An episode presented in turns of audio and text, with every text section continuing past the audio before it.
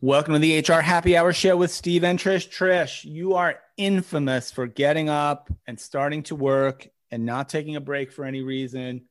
So here's my question of the day, Trish. What is the very last thing you ate or drank today? I actually just had breakfast here at noon Central Time, and I had eggs and toast. I made an, a proper breakfast today. Nice. So, yeah, two eggs over easy and two slices of toast, but that's almost unheard of. I don't know. I, I rarely eat. It'll be like four in the afternoon. I'll be like, oh, I probably should eat something. And then I eat like, you know, a Reese's peanut butter egg or something. So, well, how about you? Well, I had Did breakfast earlier today. Trish, the last, uh, this is uh, for the first time I'm having a cold brew, high brew coffee in a can, cold. Oh.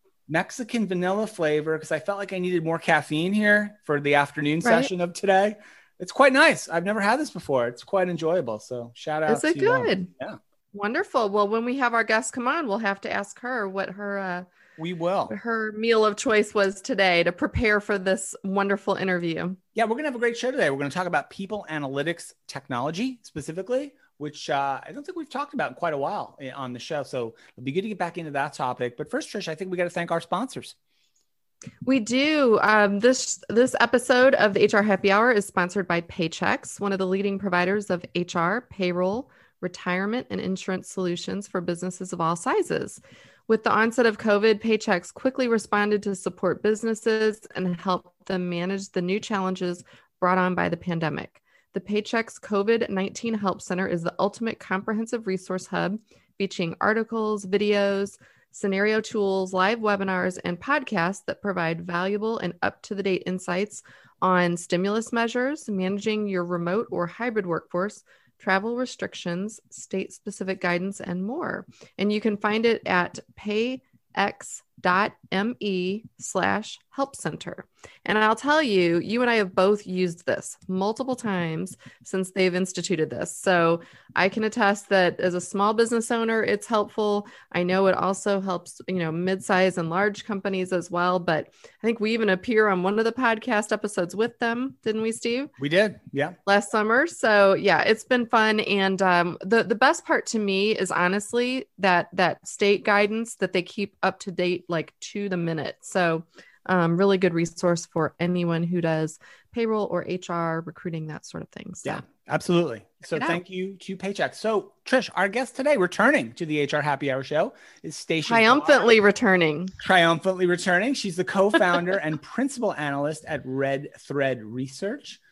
Stacia is a researcher and thought leader on talent management, leadership, D&I, people analytics, and HR technology. Her, her work has appeared in Fortune, Forbes, the New York Times, the Wall Street Journal, and plenty more. She co-founded Red Thread Research in 2018 after leading talent research for eight years at Bersin by Deloitte. Before Bersin, she conducted research at CEB Gartner, and she has an MBA from the University of California at Berkeley and a master's degree from the London School of Economics. Stacia, Welcome back to the show. How are you? I'm great, Steve. I'm it's good to see you and Trish. It's been way too long. So I feel like it's be been about a year or so since you came on the show, roughly. I didn't look it up specifically. So, but what a year it's been, if, if I'm right about that. Yeah, I think that's about right. And it sure has been. I am, uh, I'm excited to be on the hopeful side of things now. You know, you think about a year ago and where we were and so much uncertainty and now we're it feels so much more optimistic. So so it's a good place. We're in a good place. Yeah, absolutely. Optimism is the key. So Stacia, before we get into some of the research and some of the findings, uh, what was uh, your uh, last uh, food or drink today? It's it's kind of midday. Hopefully you've had something. Yeah, I was actually thinking about it. So, um, so I'm one of the lucky few that actually has had my kids in school for a long time. So, uh, but that means that the, we're back in the quick drop off, turn around to jump on a call kind of thing. Gosh. And so I literally just grabbed like a grocery store donut. Oh, and, those are good. I love those. They are so good. Like, you know, you kind of, you mm there, there's something to be said for the custom, you know, like Krispy Kreme or whatever, but mm-hmm. just that mm-hmm. grocery store donut, sometimes it hits the spot. And that's what it did for me today. Sure does. Sure does. All right, like cool. It. Stacia, maybe we can set up the conversation, but maybe give us a little bit of an overview of the research that you and the team at Red Thread did in 2020 on people analytics tech, kind of what you were looking to find, and then we'll dig into some of what you did find. Yeah, sure. So we have been looking at people analytics tech really since we launched Red Thread. And so this was the second iteration of this people analytics tech landscape study where we were trying to understand, you know, what's happening in this market. When we started, it was even just definitional, like what is a people analytics technology and who, you know, what are all the animals in the zoo and how do we categorize them? So that was kind of the 2019 version. And then, you know, 2020, we thought we were just going to refine that, et cetera, right? And then everything happened and so so what we ended up doing was really trying to understand how all these different technologies were helping HR leaders and people analytics leaders respond to COVID 19 and then to the social justice movements that we saw across last summer. And so a lot of what we talked about was one, the change from 2019 to 2020, but then also just how the market responded to customer needs and the significant changes we saw. Yeah, I'm so glad that you that you're taking this on. I know, you know, as an analyst myself and Steve as well, it's like we all cover such different areas, so it's always fascinating to me to kind of see what other people are really digging into. And did you find from obviously that big change from 19 into 20, did you find that the people that were using sort of people analytics tools were really starting to to be able to use them differently when it came to things like the pandemic or like the social movements that we were seeing? Or did you find that they really weren't taking advantage of that? in general, we saw them taking advantage. And I think what changed was, you know, we've been talking about employee engagement and experience for a long time, but, you know, there's some data out there from actually right before the pandemic that showed only about a third of companies were properly you know surveying or keeping a finger on the pulse i think that was a, a survey from mercer that that found that and but then when we saw with the pandemic when everybody you know not everybody but when large portions of the population started working from home it was like the light bulb went off for ceos and senior leaders like hey we actually need to understand what's happening here. And so what was really interesting was you know one a lot of vendors who uh, maybe weren't necessarily in the engagement or experience space suddenly became in the engagement experience space. But two um, the customers came out and said we need we need help and we need it in a meaningful way. And so we saw um, a pretty significant uptake particularly after that first dip. So think like you know basically q2 of last year but as people started to get to the end of q2 and, and into the summer they started uh, deploying a lot more of these technologies to understand what was happening. And then you know where the analytics component came in was they were doing it in a much greater level of of granularity than we would have seen. And that picked up across the social justice movements because it became not just we need to know in general what's happening with people as they're working from home, but oh, maybe we should be thinking about what's happening with our Black employees? What should be happening with specific segments of the population as these events are happening? Um, so we did see a pretty significant uptake in um, both the technologies, but then also how they were being used. Stacia, I think you mentioned um, you mentioned uh, part of what you started to do when you first launched these uh, this research a couple years ago was that was definitional, right? Trying to just yep. understand what this is. I think it might be useful for our audience if you could sort of just tell them or share with them just what classifies a provider of these technologies as a people analytics provider, as opposed to what I'm thinking, Stacia, is a more general analytics provider, which you may yeah. be able to use to analyze quote unquote people data. And maybe there's no difference. Maybe I'd love for you to tell me how you approach those definitions and, and just defining this, uh, this market. Yeah, so the way that we look at a people analytics technology is that it is specifically designed for people analytics, for people data, right? So there are plenty of technologies that have a people data use case. So think a Tableau or a Power BI or the like, but they are not necessarily designed specifically for people data. And part of the reason that that's an important distinction is the way that people data change means that it's hard to kind of just think about it in a, um, a single tabular format. So there's there's just a lot more changes that happen with our data and we need to be able to understand how those changes happen over time. So you know if if Trish started out as a senior manager at a company, we want to know, you know, when did she get promoted to a, you know, a, a director and then to a VP and what were all the things that happened along her journey. And that's just a different type of data than what gets classified in, in some of these other systems. And so we think it's important to, to specifically have that focus on people data, um, not just a people data use case. Yeah, I think that's really valuable. Thank you for sharing that with the listeners because I think too a lot of, you know, um, HR practitioners especially have maybe multiple systems that they're dealing with that are still maybe not, you know, not integrated uh, with each other, and so having an understanding, I think of of what you either might need if you don't have it in order to be making these sort of assessments and then recommendations, um, or maybe you even have something that can handle people analytics but you're not taking advantage of it. I think people might fall into those buckets. So mm-hmm. um, it's good to have an understanding of how that really differs from just maybe another type of analytics. Um, for me you know it's interesting as you were kind of talking about things i was thinking about um, it almost seems a little bit like maybe the area of people analytics is this is a little bit of a silver lining from the pandemic and and unfortunately from maybe some of the social injustices that we've seen um, because a lot of times we don't start measuring things until there is a problem or a perceived mm-hmm. problem right um, what kind of feedback are you getting from whether it's from the vendors and maybe what you're hearing about their clients or maybe just with you know hr leaders or other business leaders you're talking to how are they feeling about having this information maybe that they weren't tracking before because you mentioned that you know this was maybe the wake up call for some of the CEOs to think oh we need to get a little more granular. What kind of feedback are you hearing from the people now that are actually measuring it? Are they are they finding it challenging or enlightening? What are you hearing? Yeah.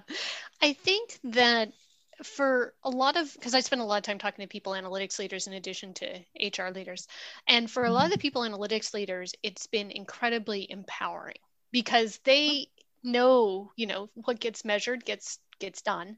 And yet they haven't necessarily had the same pull from the business to get that data um, and for it to be something that's used to, to make business decisions. So for a large segment of, of people analytics leaders who have just kind of been on the you know earlier side of maturity if you will this has been you know like you said a silver lining. This has been a this has been a great thing. Um, that said it is it's not easy. You know the people analytics it's it's a newer function in a lot of organizations. Um, there's a process of just you know you've got data everywhere. And and how do we bring it together? How do we do that in a way that's sustainable? So it's a product, not a project. It's something that we're doing on a continuous basis and using it to make decisions, and that we're doing it in a way that we can uh, have scale because lots of people like to have their own customized dashboard or their customized project and, and you know people analytics team is usually reasonably small and so how do you do that at scale um, so it is both hard but also i think encouraging um, for people analytics leaders. And then i think it's been incredibly enlightening for a lot of hr leaders because many of them you know they don't know what data they have and the power that they can harness to make better decisions. And so having you know this combination of a push from the or a pull from the business and these leaders coming together to share with them new insights that they didn't know possible is really making hr it's giving hr a superpower.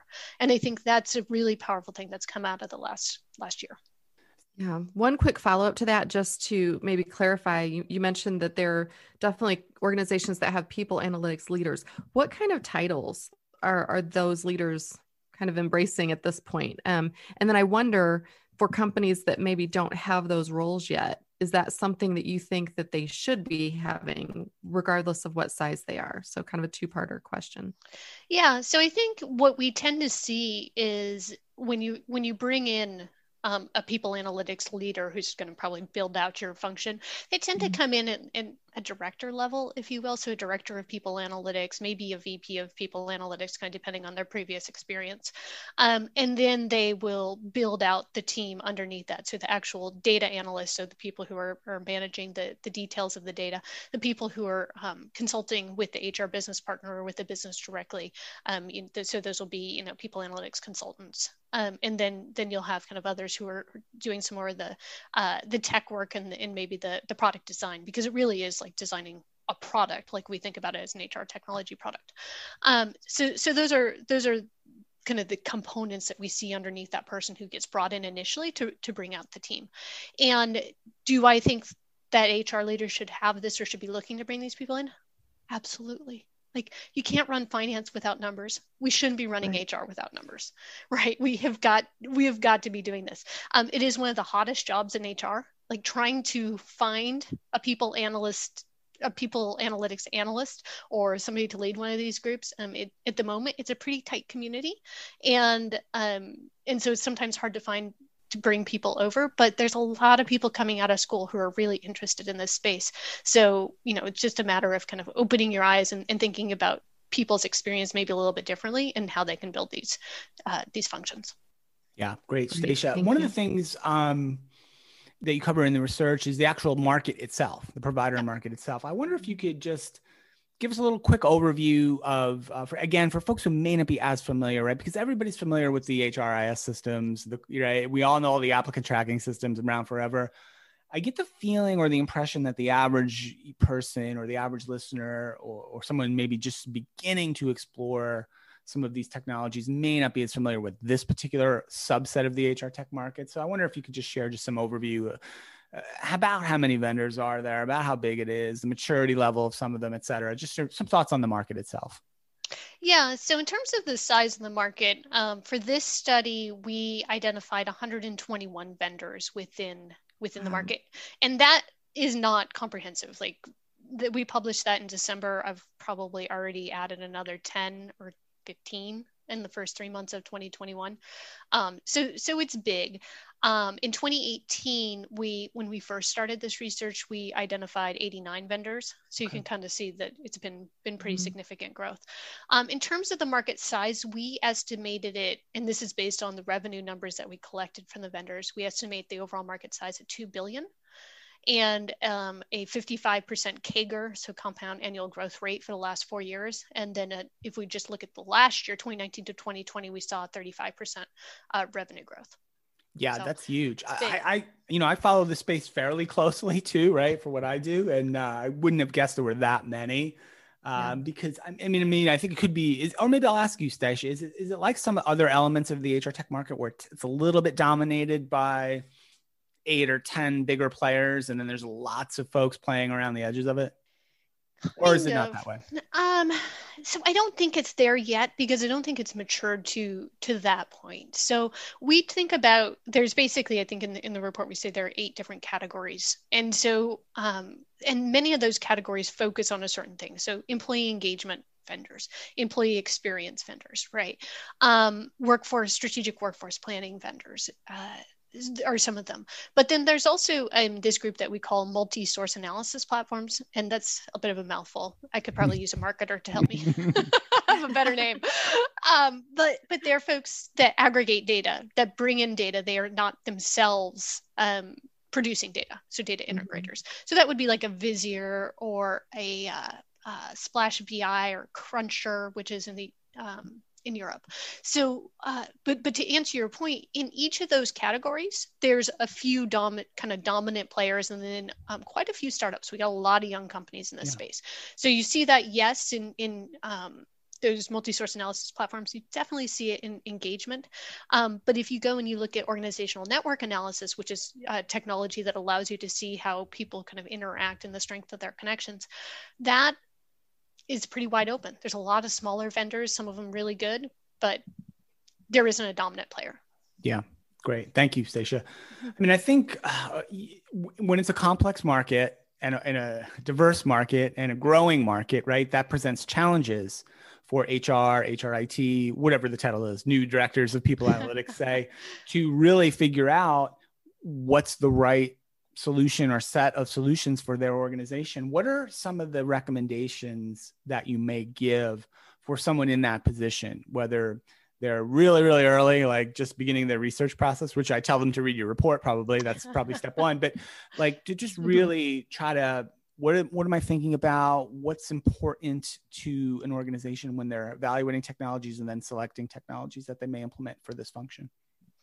Yeah, I think the first thing, and, and we say this, I think all of us probably say this for anybody implementing new tech, but it's, you know, figure out what are the challenges you're actually trying to solve. Um, because there's so much cool stuff, so much flashy stuff, right? And so it's easy to just kind of gravitate towards that. You know, does it have AI? Does it have this? Does it have that? Um, but we spend a lot of time saying, okay, what is the challenge you're trying to solve overall, and what's your specific context for your for your business. So for some of them, particularly because some of these new technologies um, can feel uh, on the edge of what we may be comfortable with from an ethical or a data privacy or security perspective. So it's important to think about what's what's your organization's culture around that. How open are you to experimenting with some of these new technologies as you try to solve this problem? So what's the context that your own organization is operating in, particularly from a data privacy, security, ethics com- uh, component? So that that's one thing we talk about the challenges in the context. Um, second is support and services. How much do you need? You know, you you mentioned some companies are just starting to build up their team, so they are likely going to need to rely on their vendors quite a bit more for support. And um, we found about 60% of vendors are will charge for that additional support, but 40% roll it into implementation with the mm-hmm. expectation mm-hmm. that that people will be able to operate on their own. So where do you fit? And does the vendor offer what you need? And then the third point in kind of gets back to my first one a little bit, but it's around ethics. So there's very different perspectives on the ethical aspects of this data and how it should be used, how it should be shared. And vendors themselves have very different perspectives. And so you want to make sure that there's an alignment on that point, or at least that you're clear as a buyer this is what we're okay with, this is what we're not okay with, and making sure that gets built in. Yeah, I'm really glad that you mentioned some of those things in terms of the partnership because I think that's something too like you said, we find find really flashy things that are very interesting, but it doesn't really align with who we are as a company. And so that's always important. I think the other thing too, just to add on there, is just to make sure you you know about the technologies you're already using and do they already have some of those capabilities too. I've been in companies where we found that, you know, we go out and try and buy something and it's like, oh, we actually already kind of had it and we just didn't know about it. Maybe because it's a predecessor of yours or another department has bought something that that will work well. So that's always a good starting point too. Yeah we've been talking about that actually quite a bit with the diversity equity inclusion belonging tech that we're mm-hmm the study that we're doing there because we've seen it's as impressive as the growth has been with people analytics tech we've seen even more growth with the deib tech. And um, a lot of that has meant that vendors have added features that enable um, folks to do particular types of analysis or to focus in specific ways related to dni and um, and so we're spending a lot of time telling people look at what you have and I think that's that's definitely the case too, because we're seeing much more robust capabilities or more embedded analytics in some of the existing tech that people have. So I think it's a, it's a great piece of advice, Trish, to look at what you have first. Yeah, because that actually that's similar, Trish, to what I was thinking, uh, Stacia, as well. Like, uh, especially at a larger enterprise who may be using one of the big kind of mm-hmm. global foundational HRIS type uh, systems, right? Which we all know their names, right? Who all have their own forms of analytics slash reporting and dashboards and decision support tools embedded throughout them at various levels i imagine there's always conversations that happen at these larger enterprises right? In, internal right? To say well why do we need another tool for x when we have y kind of thing? And there's trade-offs. And i, I suppose uh, based on some of your early comments Stacia that there are some very specific things that these uh, people analytics providers, at least the, the good ones, can provide that go above and beyond kind of the, I don't know, the standard analytics tools that sort of come prepackaged with these big enterprise solutions. Yeah, definitely. And I think um, a lot of it gets into the specific capabilities of those tools from an analytical perspective. So, you know, just giving you a dashboard that tells you current state doesn't give you any sort of predictive insight into if we continue as we are, what's going to happen, or, you know, different scenarios that you might want to look at, you know, if we increase our investment in this area of the business, et cetera. And so, you know, if, if that's important to you and hint i think it's important it should be important to you um, you know you may want to look at some of these these other technologies um, the other thing that's really shifted too is um, the users of these tech because and we've seen that a lot with the pandemic but it used to be be like a you know people analytics person a, a people geek if you will you know going and crunching the numbers and doing it. But that is not the case anymore. This information is increasingly being democratized. So you need to have a solution that will uh, make it easily accessible and understandable to, yes, your HR business partner, but to your business leader, to your managers, and increasingly to employees. And some of these technologies, they were built with HR in mind, which is great, but they don't democratize very well. Yeah. I'm, I'm glad you mentioned that because that was going to be part of my next question around. I know one of the key findings was that some of these solutions, or many of the solutions, are not as user friendly as maybe the vendors think they are. What kind of advice are you giving either to to the vendors on the side of what they need to be thinking about to make them more user friendly and usable, or on the flip side to someone who's buying these technologies like what i don't know are there any cautionary things to look for or kind of be aware of as you're looking at usability yeah so for the vendors we're spending a lot of time talking to them about being very clear on the user personas so the the interesting that's the thing that's interesting is that a lot of these technologies, as I said, started out being targeted at the people analytics leader. And then there was almost an assumption, and I don't know that it was explicit, but an assumption that, okay, we'll just like make this same stuff available to HR or we'll just peel back a few things and we'll make it available to the business, right? But that's not how those folks use the data they use, they have just a fundamentally different process of accessing the data and the decisions that they're trying to make and therefore they really need from just a product design perspective a specific use case for them um, and so in a specific persona. And so we were advising a lot of the vendors to go back and rethink what their personas are and how they expect people to actually use these these data. Um, on the on the buyer side we basically do the same thing. We say okay who are your who are your buyers or who are your users going to be? And how do you expect them to use the technology? And does the technology actually is it intuitive for those users? Because we all know if it's not intuitive if you can't make the decisions and understand quickly mm-hmm. you're just going to go do something else. Um, so we're really kind of pushing them to understand how the tech's going to be used and what we expect people to do with it. Yeah. Awesome stacia. That's great. Last thing for me is anything kind of bubbling up either that you saw in the research from 2020 or maybe you've picked up in the first quarter or so of 2021 that's either emerging or getting more important or maybe it's brand new like that you're seeing in this space that you which is what's interesting to you right now in this space yeah, it's one of the things we, we've kind of identified with Red Thread three mega trends that we're seeing happening this year. One is analytics broadly. Um, second one is diversity, equity, inclusion, belonging. And then the third is skills. And so the thing we didn't get to with this research, we kind of saw it, but weren't able to get to it, is a real focus on skills technologies and what we should be doing with them. Because skills on them their own are you know kind of interesting but not that interesting. But when you start to connect them to other things like your workforce plan or your needs for training and development like that's when the concept of skills gets more interesting. And so we're looking at um, creating a report that looks at all the different vendors and kind of the different areas of HR um, and pulling together how should you think about skills tech and, and the analytical capabilities underneath that. So um, we actually, I think I told you all before we launched our own podcast and uh, season one is called the skills obsession because that is like for us so important. And so it's part of our research journey to understand what's happening with skills and analytics underneath it.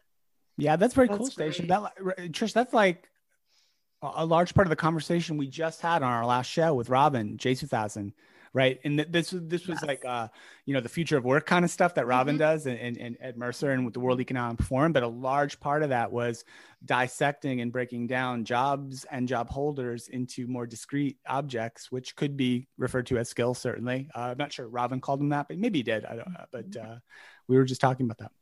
Yeah, no, exactly. For instance, I was just speaking with um, a vendor who has a workforce planning solution, and right now they're still doing workforce planning by by role or title. You know, you need a product manager, you need this, you need that, but I don't think that's going to be how we're talking about this in five years. We're going to yeah. be talking about, okay, we need somebody who can do user experience for, you know, whatever, 30% of the project, and we need them at 50% time for that. Like, I think we're just going to aggregate things down into yeah.